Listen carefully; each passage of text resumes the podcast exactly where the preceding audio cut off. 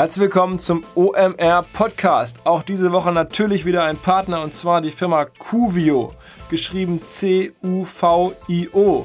Die Kollegen bedrucken und besticken Textilien, von T-Shirts bis Hemden, Hoodies, alles mit Logos und Motiven von euch. Perfekt für einheitliche Firmenkleidung ähm, oder natürlich Vereinskleidung. Die Kollegen haben außerdem einen Grafikservice zur Hilfe bei der Motivgestaltung. Ähm, und ähm, ja, arbeiten für namhafte Kunden von Universitäten über Automobilkonzerne bis zu Startups. Vor allen Dingen interessant, sie haben einen On-Demand-Service, der es ermöglicht, kleine Bestellmengen abzubilden. Das heißt, auch Firmen mit weniger Mitarbeitern können da ähm, bedarfsgerecht bestellen äh, und brauchen irgendwie keine großen Mengen im Lager liegen zu haben, sondern können das dann immer entsprechend in kleineren Mengen nachordern. Einfach mal unverbindliches Angebot anfordern unter www.cuv.io.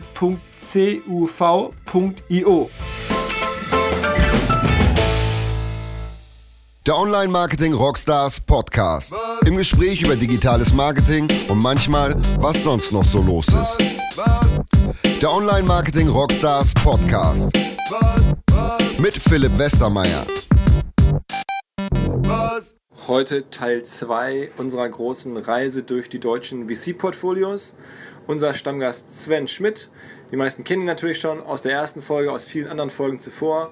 Schaut sich die Portfolios deutscher VCs an und nennt natürlich auch Flops.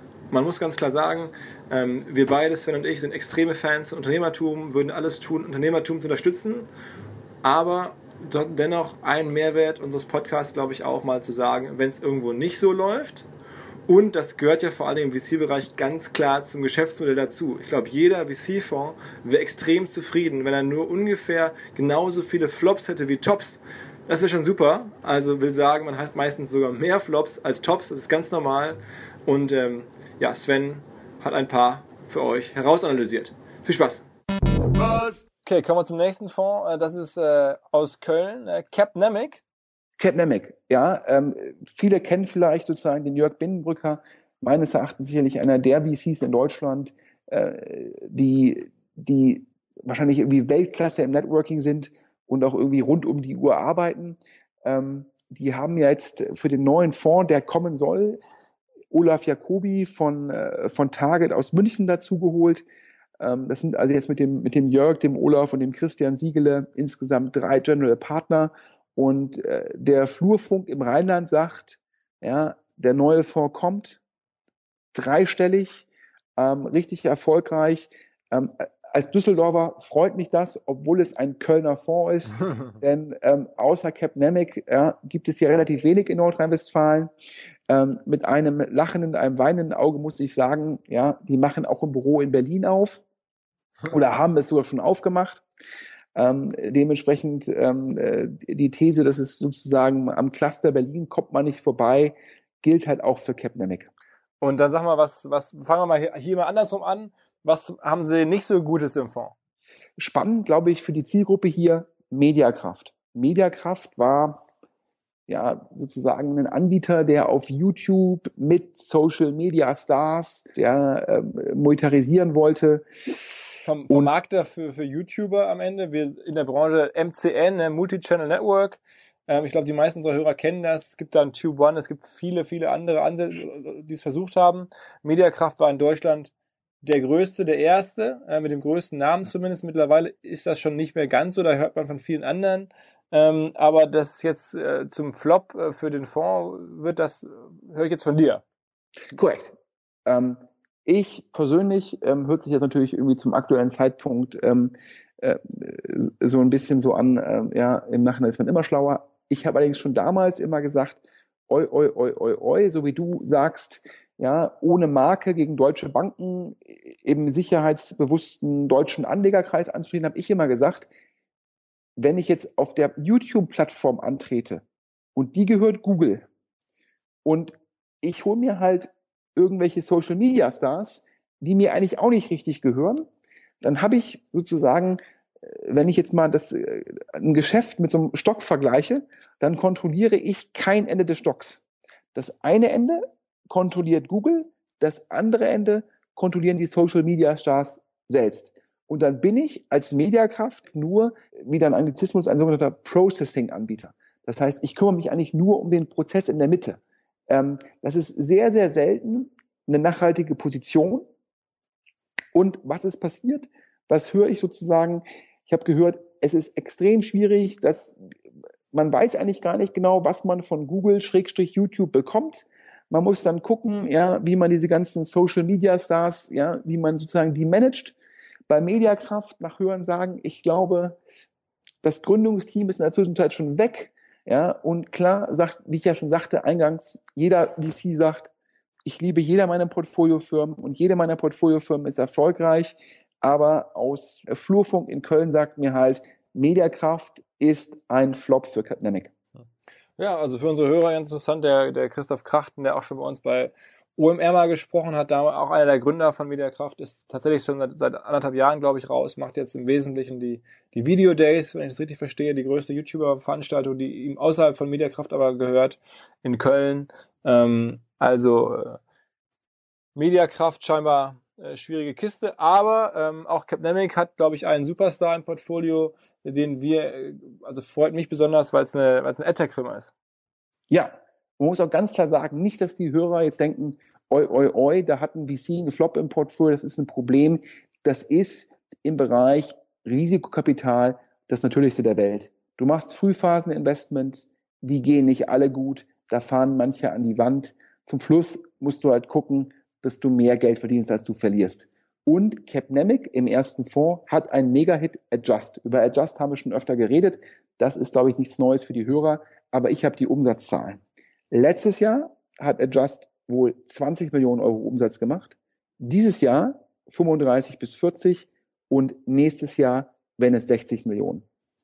Adjust hat jetzt schon ein bisschen was her, Geld aufgenommen von, ähm, von der Firma Highland und zwar 15 Millionen Euro auf einer Bewertung von 85. Das heißt, wir sagen hier wieder in der VC-Sprache 85 Millionen Pre-Bewertung, 100 Millionen Post-Bewertung. Das heißt, die 15 sind in die Firma geflossen und dadurch hat sich der Wert der Firma um das Geld, was in die Firma geflossen ist, erhöht und immer ein Zeichen eines Startups, das richtig, richtig gut läuft. Diese 15 Millionen Euro hat die Firma Adjust bis heute nicht angefasst. Okay. Vielleicht sag doch mal ganz kurz ähm, zwei Worte zumindest, äh, was die genau machen, weil wahrscheinlich ist es nicht allen ganz klar. Ich bin jetzt natürlich nicht so der AdTech-Experte wie du. Ich hätte jetzt irgendwie platt gesagt, die machen im Endeffekt ja, Mobile Analytics als Subskriptionsmodell für ihre Kunden. Dementsprechend natürlich auch, ich habe ja eben schon die geplanten Umsatzzahlen für nächstes Jahr genannt. Das sind dann immer Bestandskunden, deren Umsätze fortgeschrieben werden, plus Neukunden und spannend für die Hörer und auch spannend im Endeffekt für Dynamic. Adjust wird aktuell mit 400 Millionen Euro bewertet. Das ist ungefähr ähm, das Zehnfache des Umsatzes von diesem Jahr. Und das kann man rechtfertigen aufgrund des hohen Wachstums und des Subskriptionsumsatzes der halt sehr, sehr gut planbar ist. Capnemic gehören, glaube ich, so ah, 10, ungefähr 10 Prozent. Das heißt, der Capnemic-Anteil aktuell ja, 40 Millionen Euro wert und steigend. Der erste Fonds von Capnemic, meines Wissens ungefähr 55 Millionen Euro. Anders ausgedrückt, Adjust alleine wird den gesamten ersten Fonds von Capnemic zurückzahlen. Alles weitere, was reinkommt, ist dann im Endeffekt Gewinn für die Investoren. Genau, also wirklich im, im sozusagen AdTech im, oder im Mobile AdTech-Bereich, Analytics, Attribution, äh, um zu verstehen, äh, was machen, was passiert in den Apps, wo kommen die Nutzer der oder die Downloads der Apps her, all diese Fragen, die man sich ja sofort stellt, wenn man irgendwie eine App ähm, ja startet oder in den Markt bringen möchte, all das äh, macht Adjust äh, weltweit ähm, sicherlich äh, ja einer der Champions in Berlin. Okay, ähm, dann gehen wir gehen wir weiter. Äh, nächster Fonds ähm, E-Ventures, äh, zum Teil zumindest hier aus Hamburg. Äh, auch da wieder bei mir, ich kenne viele Beteiligte. Ähm, erzähl mal, wie sieht es bei E-Ventures aus? Ja, E-Ventures, ähm, sozusagen auch noch ein Fonds, der wie jetzt Capnemic in Köln oder Holzbrink in München eigentlich dann auch nicht in Berlin sitzt, aber Capnemic hat ein Office in Berlin aufgemacht. Holzbring hat ein Office in Berlin und Eventures hat auch ein Office in Berlin. Also sprich, alle, alle VCs zieht nach Berlin. Ähm, E-Ventures sicherlich der Name, der in Deutschland bekannt ist. Christian Leibold hat ähm, auch ähm, einen Podcast bei der in Anführungsstrichen Konkurrenz bei Digital Kompakt. Keine ähm, Konkurrenz, eine, die ist doch unser Partner, wir vermarkten ja Digital Kompakte, Joel Kaczmarek zum Teil. Ähm, also, aber ich gebe dir vollkommen recht, Christian Leibold, wahrscheinlich der älteste VC oder der, der VC, den ich am längsten kenne. Aber halt auch ähm, Louis Hahnemann mittlerweile dabei, der vor kurzem hier bei uns im, im Podcast zu Gast war, ehemaliges CMO von Rocket. Ähm, also viele, viele bekannte Gesichter. Absolut. Da gibt es im Top-Bereich, ähm, da sagen die, ja, es ist keine deutsche Firma, ähm, sondern ähm, Farfetch. Farfetch ist, ähm, ja, ich sag mal, wir haben ja eben über Flixbus gesprochen und Flixbus ist eine Busunternehmung, ähm, ohne dass ihnen ein Bus gehört. Und Farfetch ist eine Modeboutique, ohne dass ihnen Modeboutiquen gehören.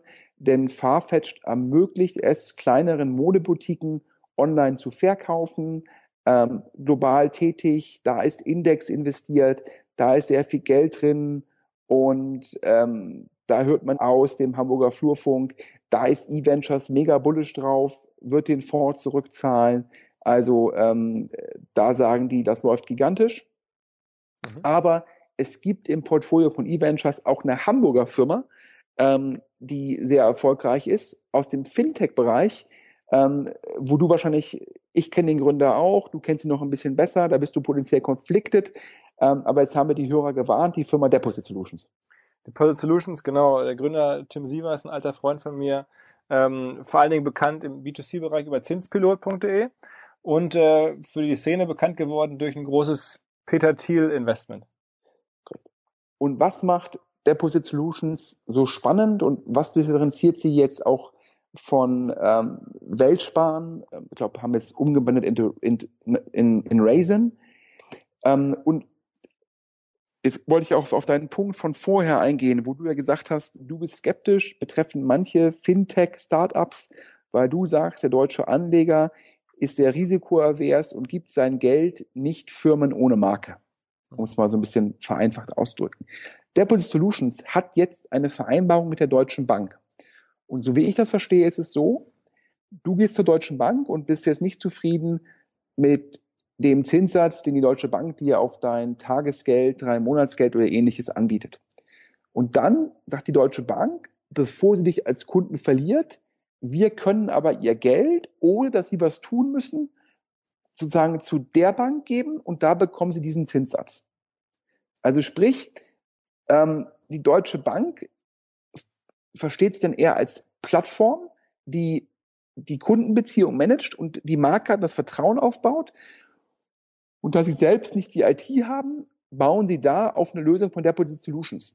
Das heißt, ja, Deposit Solutions ist in dem Fall ein B2B-Anbieter, der es der Deutschen Bank wiederum ermöglicht, sich als Plattform gegenüber den Endkunden zu verkaufen.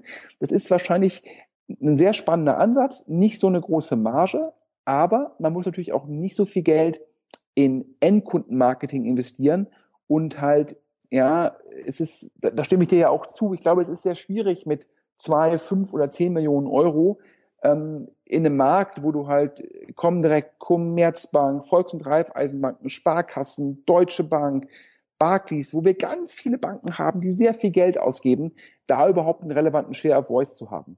Und dann von Deposit Solutions dem Tim zu sagen, ich werde sozusagen die B2B-Plattform in dem Segment, finde ich, ist ein sehr smarter Ansatz. Und da hat der Tim ja auch lange dran gearbeitet, um das Vertrauen der Banken zu gewinnen, um im Endeffekt die technische Plattform er, zu bauen. Und so. Richtig.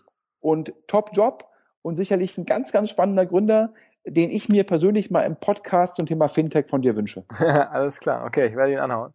Ähm, aber auch E-Ventures, wie alle anderen, hatten Flop im Portfolio. Korrekt. Und der Flop ist ja im Endeffekt äh, Auktionata. Ja, letztes Jahr insolvent gegangen, obwohl ja ähm, dort ein Ex-Bertelsmann Vorstand ähm, ähm, ja, CEO geworden war.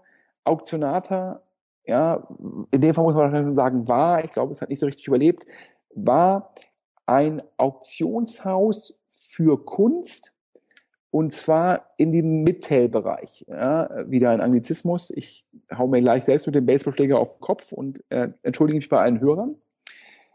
In dem, in dem Auktionshäuser eigentlich, wir kennen ja Christie's, Sotheby's und so weiter, halt im Endeffekt sehr, sehr teure Kunst, die sehr gut präsentiert wird und so weiter.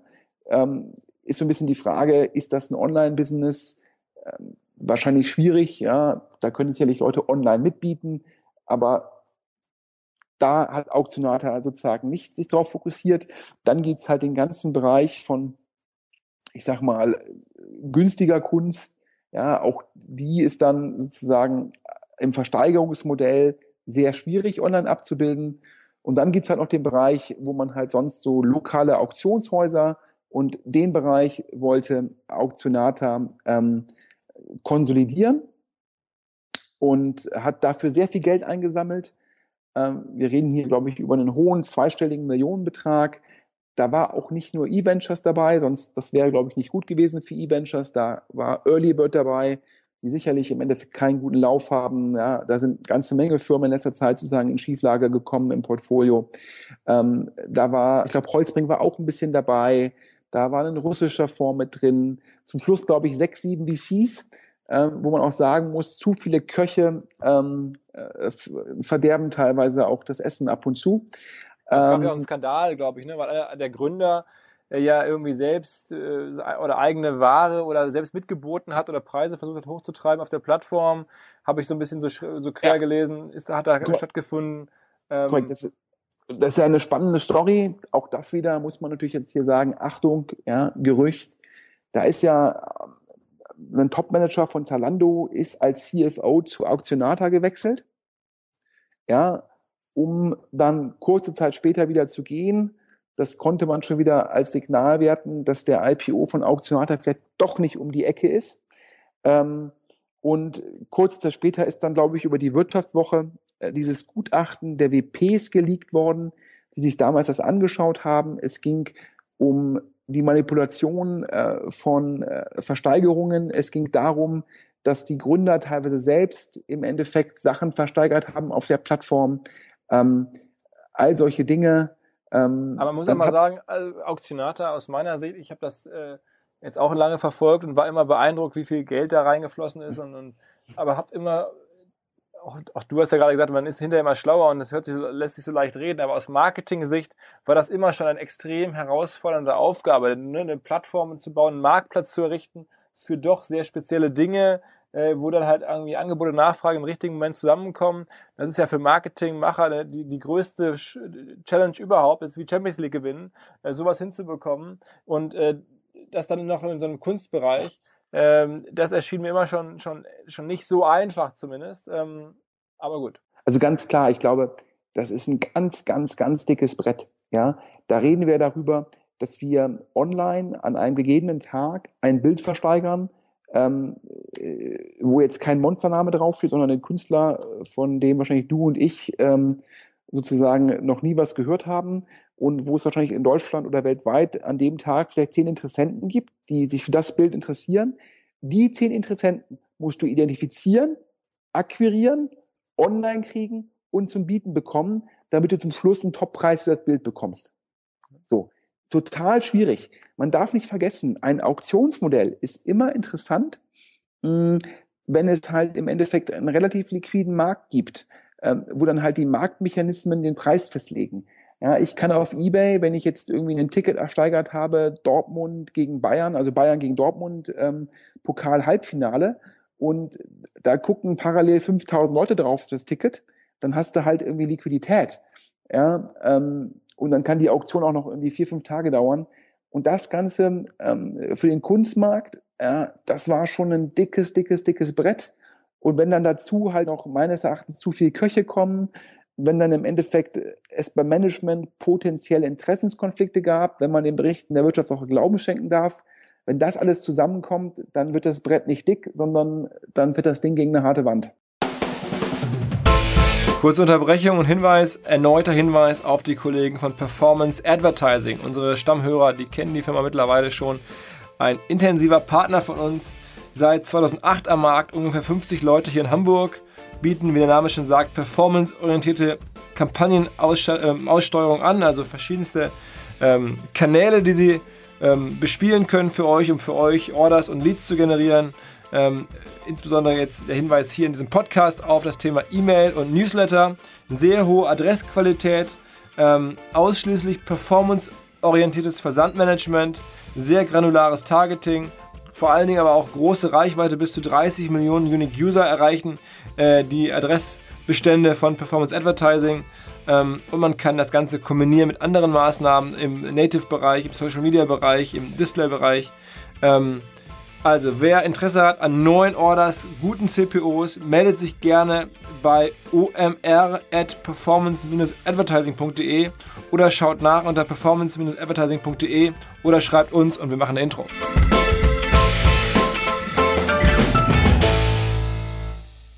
Kommen wir zum nächsten ähm, Fonds und äh, das ist einer der bekanntesten sicherlich, der Rocket Fonds. Ja, der Rocket Fonds erstmal noch was viele Leute gar nicht wissen. Ja, auch im Rocket Fonds ist der EIF, das ist sozusagen der European Investment Fonds, angeblich sehr großer Investor. Das war mir neu, habe ich vor ein paar Wochen gehört. Ähm, fangen wir da nochmal an, auch mit dem Flop. Ja, ich habe ja vorhin schon mal über Nu3 und Project A und ähm, ja, Vertical Brands ja, gesprochen und dass es nicht so einfach ist. Und ja, wer ist aber der große Investor in Pets Daily? Nicht Project A, die es mit aufgesetzt haben, nicht Index, ja, wo ja letztendlich auch der verantwortliche Partner der Movinga, äh, Pets Daily, ähm, äh, Homebell gemacht hat, auch in der Zwischenzeit äh, einen neuen Job hat. Ähm, ja, aber bei Pets Daily ist Rocket der große Investor und Pets Daily funktioniert leider gar nicht, wenn man das so aus Berlin hört. Gar nicht. Da gab es wohl auch schon im Endeffekt größere Strukturierungen und ja, sozusagen wieder gerüchteweise, es heißt halt auch in der VC-Szene, hätten Index, Project A und Rocket eine saubere DD gemacht, wäre ihnen aufgefallen, ja, ähm, dass man mit dem Gründungsteam hätte nicht zusammenarbeiten sollen. Inwiefern? Ja, ja, ja ich glaube, ohne das irgendwie selbst 100 Prozent sozusagen verifiziert zu haben, ähm, sollte man das jetzt nicht explizieren.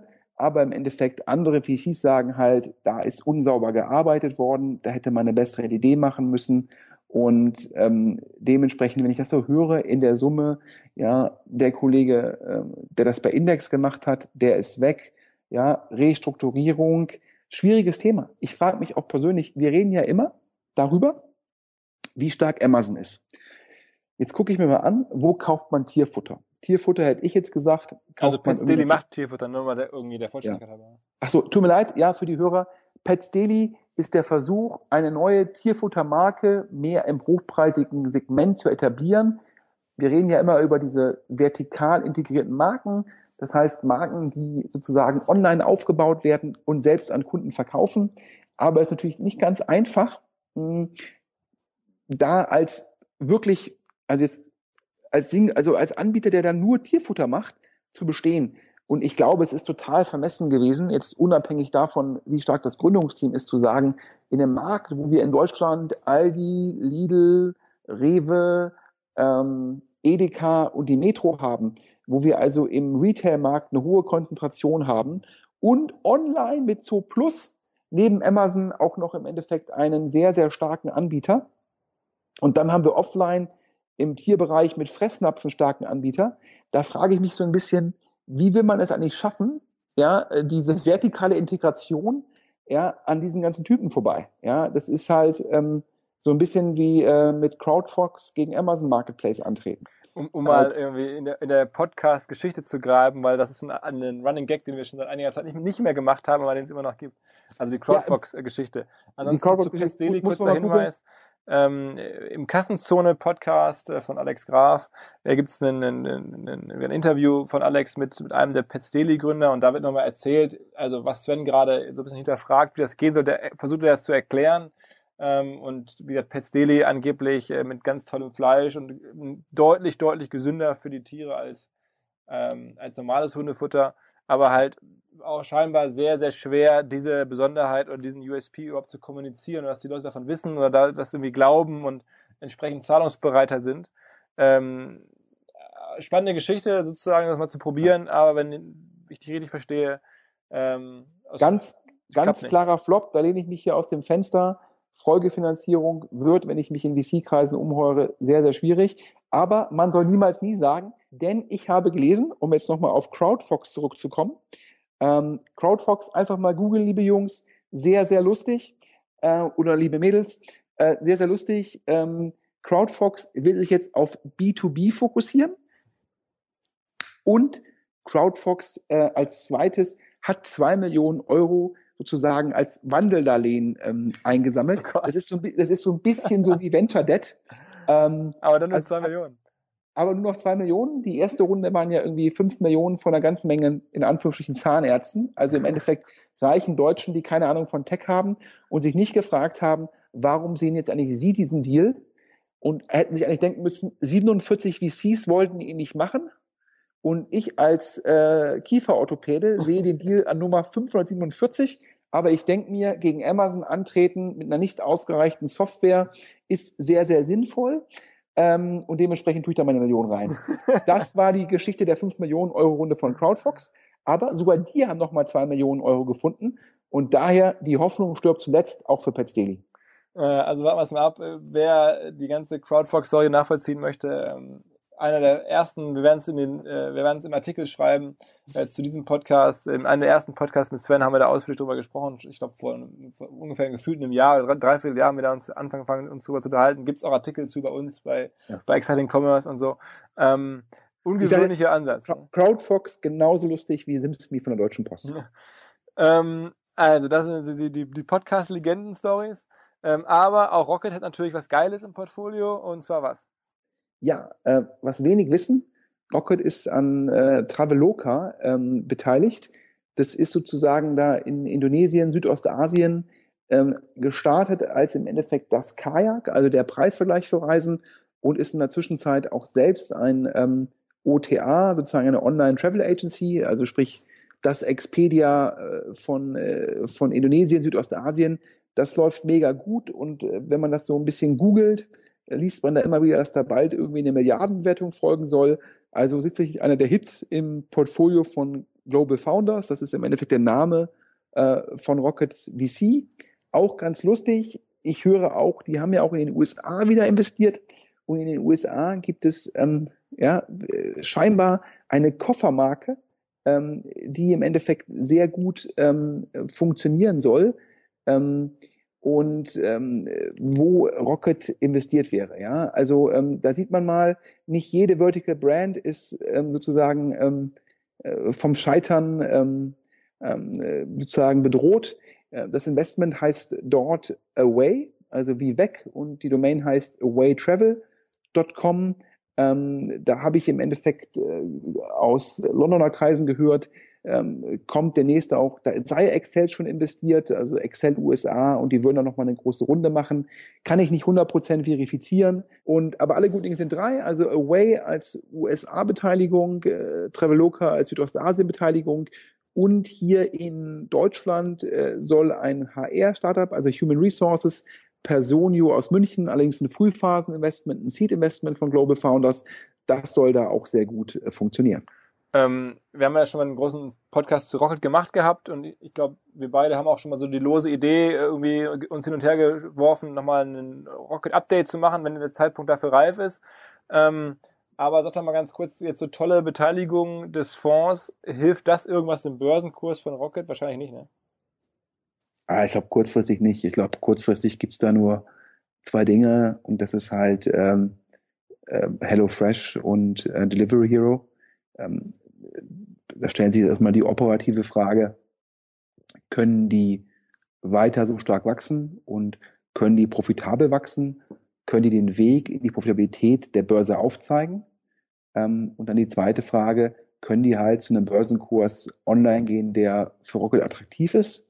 Und dann stellt sich die Frage, ähm, was macht ein Oli Samba?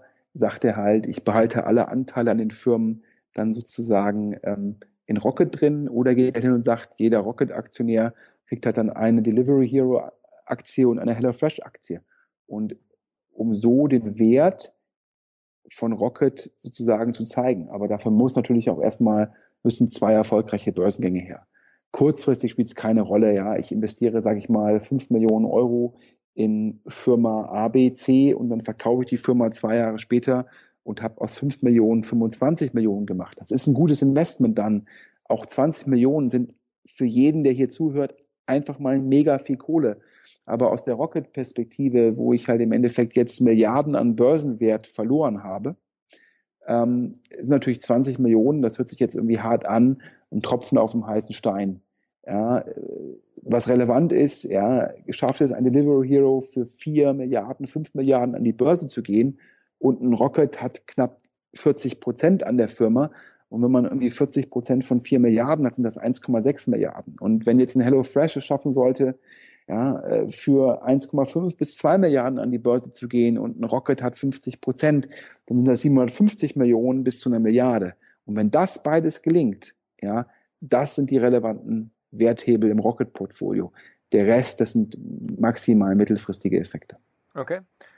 Ähm, dann äh, nächster Fonds und zwar Acton. Ich kenne Acton irgendwie mal, glaube ich, aus der Burda-Ecke entsprungen, mittlerweile aber eigenständig und in München ansässig. Korrekt. Ähm, Acton äh, war in Anführungsstrichen mal der Corporate VC ähm, äh, von Burda, der Familie ähm, Burda, ist jetzt eigenständig, war ich habe die immer als sehr, sehr gut, aber auch sehr, sehr konservativ ähm, empfunden. Also eigentlich immer eher in Spätphasen investiert, immer sehr solide Investments gemacht. Äh, was man jetzt aus München hört, äh, sind die jetzt so ein bisschen offensiver, gab auch irgendwie, glaube ich, ein, zwei Teamerweiterungen, ähm, haben jetzt auch Geld, glaube ich, von externen Investoren, also nicht mehr nur noch Geld von Burda oder der Familie Burda und äh, müssen bisher schon mit den Investments äh, gutes Geld für alle Beteiligten verdient haben. Und äh, da muss auch neues Geld da sein. Und äh, auch da haben wir ähm, äh, eine Top-Firma, die haben wir auch schon mal angesprochen. Home to Go, Hamburger Firma. Nils Regge hat die aufgebaut. Nils Regge sozusagen ähm, hat natürlich auch mit irgendwie Finanzcheck, Dreamlines, Home to Go, vorher seinem Ferienhausportal sicherlich einer der erfolgreichsten deutschen Internetgründer, den kaum einer kennt.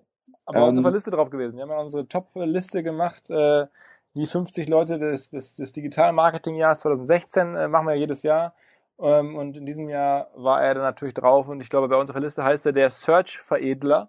Also jemand, der es hervorragend versteht aus, aus Search-Modellen, also suchmaschinenbasierten Modellen, Geschäftsmodellen, äh, ja. tolle Firmen zu bauen. In allen Fällen trifft es ja zu. Also äh, nee, ich glaube, so also hat sicherlich und auch sehr gutes Fundraising gemacht bei Home2Go.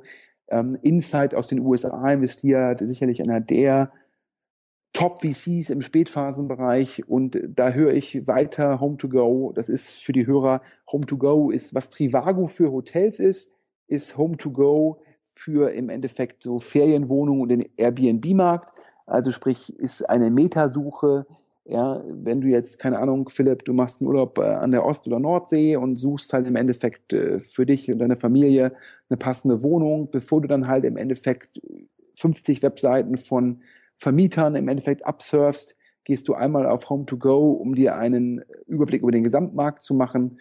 Und das läuft nach Hörensagen ähm, sehr, sehr gut und sicherlich einer der Top-Investments im Portfolio von Acton und wieder ein Search-Modell, das wahrscheinlich auf, auf Click-Out-Basis irgendwie funktionieren soll.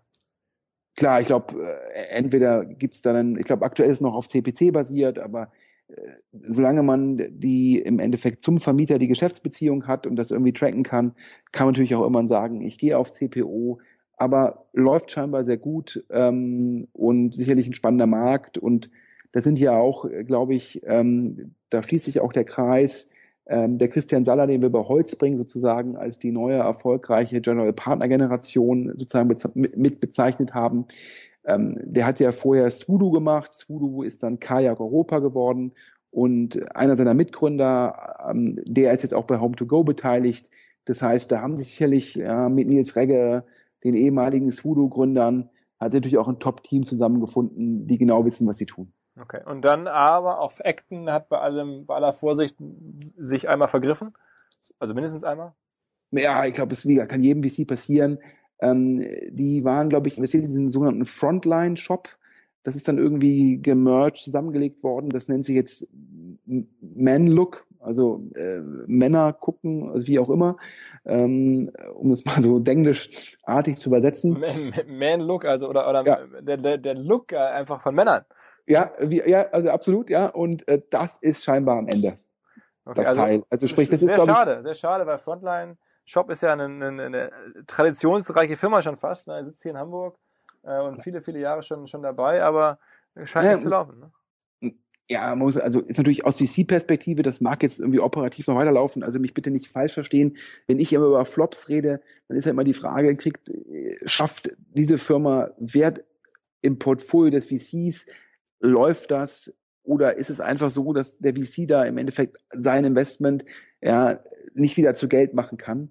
Ähm, aber ich glaube, es zeigt dir halt wieder, das sind ja auch Themen, über die wir öfter reden. E-Commerce ist ein dickes Brett geworden.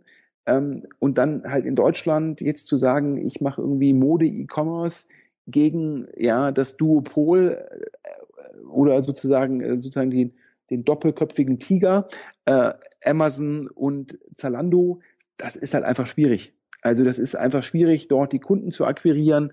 Es ist schwierig, die Kunden zu binden. Man hat schlechtere Einkaufsbedingungen als die großen. Ja, man kann nicht so gute Mitarbeiter akquirieren. Ja, und aus VC-Perspektive ist auch immer die Frage, wer kauft das eigentlich? Weil machen wir uns nichts vor, ist ja nicht so, als würde irgendwie äh, Zalando äh, jede Woche im Endeffekt eine Oldschool E-Commerce-Firma kaufen, sondern wenn Zalando was kauft, dann meistens irgendwie strategisch in Bereichen, wo sie Kompetenz zukaufen wollen oder im, im Mobile-Bereich. Ähm, aber die kaufen ja nicht mal eben für 100 Millionen hier, 50 Millionen da, 75 Millionen dort äh, noch irgendwelche E-Commerce-Firmen zu.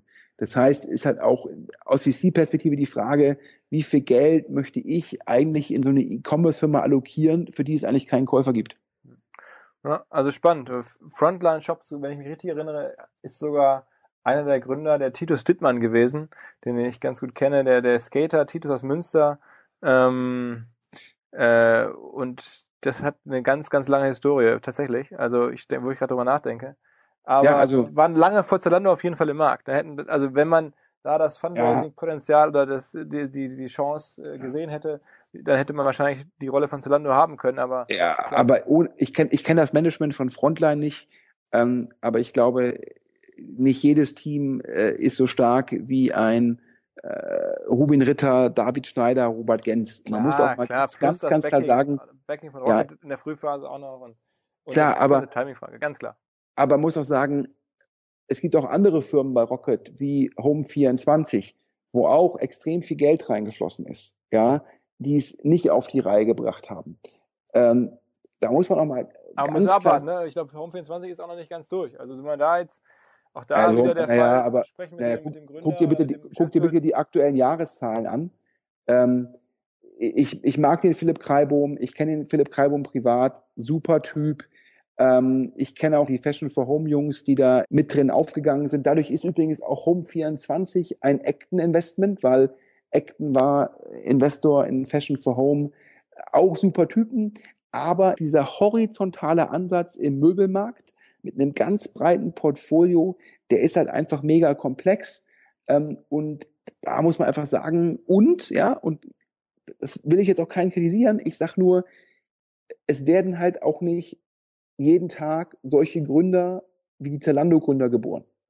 Die haben halt einfach einen gigantischen Job gemacht, das muss man anerkennen. Absolut. Ja. Okay, ähm, das ist doch mal was. Viel Lob heute für wieder für viele Leute. Äh, es langsam fängt bei dir also eine Altersmilde an, Sven, glaube ich. Ähm, aber auch natürlich äh, ehrliche Ansage, jeder, jeder äh, genannte VC hat auch hat nicht nur Hits im Portfolio und hat natürlich wahrscheinlich auch überwiegend keine Hits im Portfolio. Und dann haben wir uns davon mal einen rausgegriffen, wo man das einigermaßen erkennen kann, oder wo du das einigermaßen erkennen kannst. Ähm, ja, ich glaube, ich glaube, Altersmilde, ich persönlich finde ja Unternehmertum super. Ich glaube, der Standort Deutschland beziehungsweise der Standort Berlin ähm, kann natürlich auch von Venture Capital irgendwie nur profitieren. Ich finde es auch super, ähm, wenn VCs auch Risiko eingehen, denn sonst entsteht nichts richtiges Neues. Und ähm, dementsprechend ähm, muss man auch sagen, ja, da können die Flops passieren. Und ich freue mich allerdings, dass die auch alle Tops im Portfolio haben, die dann hoffentlich jeweils ihren Fonds zurückzahlen. So geht's mir auch. Also das wäre für uns natürlich auch klasse. Ähm und jetzt haben wir eine ganz schön lange Folge. Ja, müssen wir mal gucken, ob wir da jetzt irgendwie ein oder zwei oder wie wir das aufteilen. Aber ähm, ich glaube, es war viel, viel Fleisch dabei, viele neue Informationen, viele interessante Blickwinkel äh, für alle, die, die sich irgendwie nicht nur für Online-Markt, sondern auch für Startups interessieren. Ähm, vielen Dank, Sven. Ja, Philipp, vielen Dank äh, für die Möglichkeit und ähm, haben wir, glaube ich, mal einen ganz guten Überblick gegeben.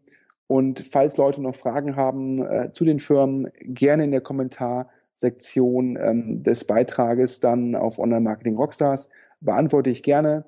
Ähm, in jedem Fall, ähm, ja, bis zum nächsten Mal. Ich freue mich. Alles klar. Ciao, ciao.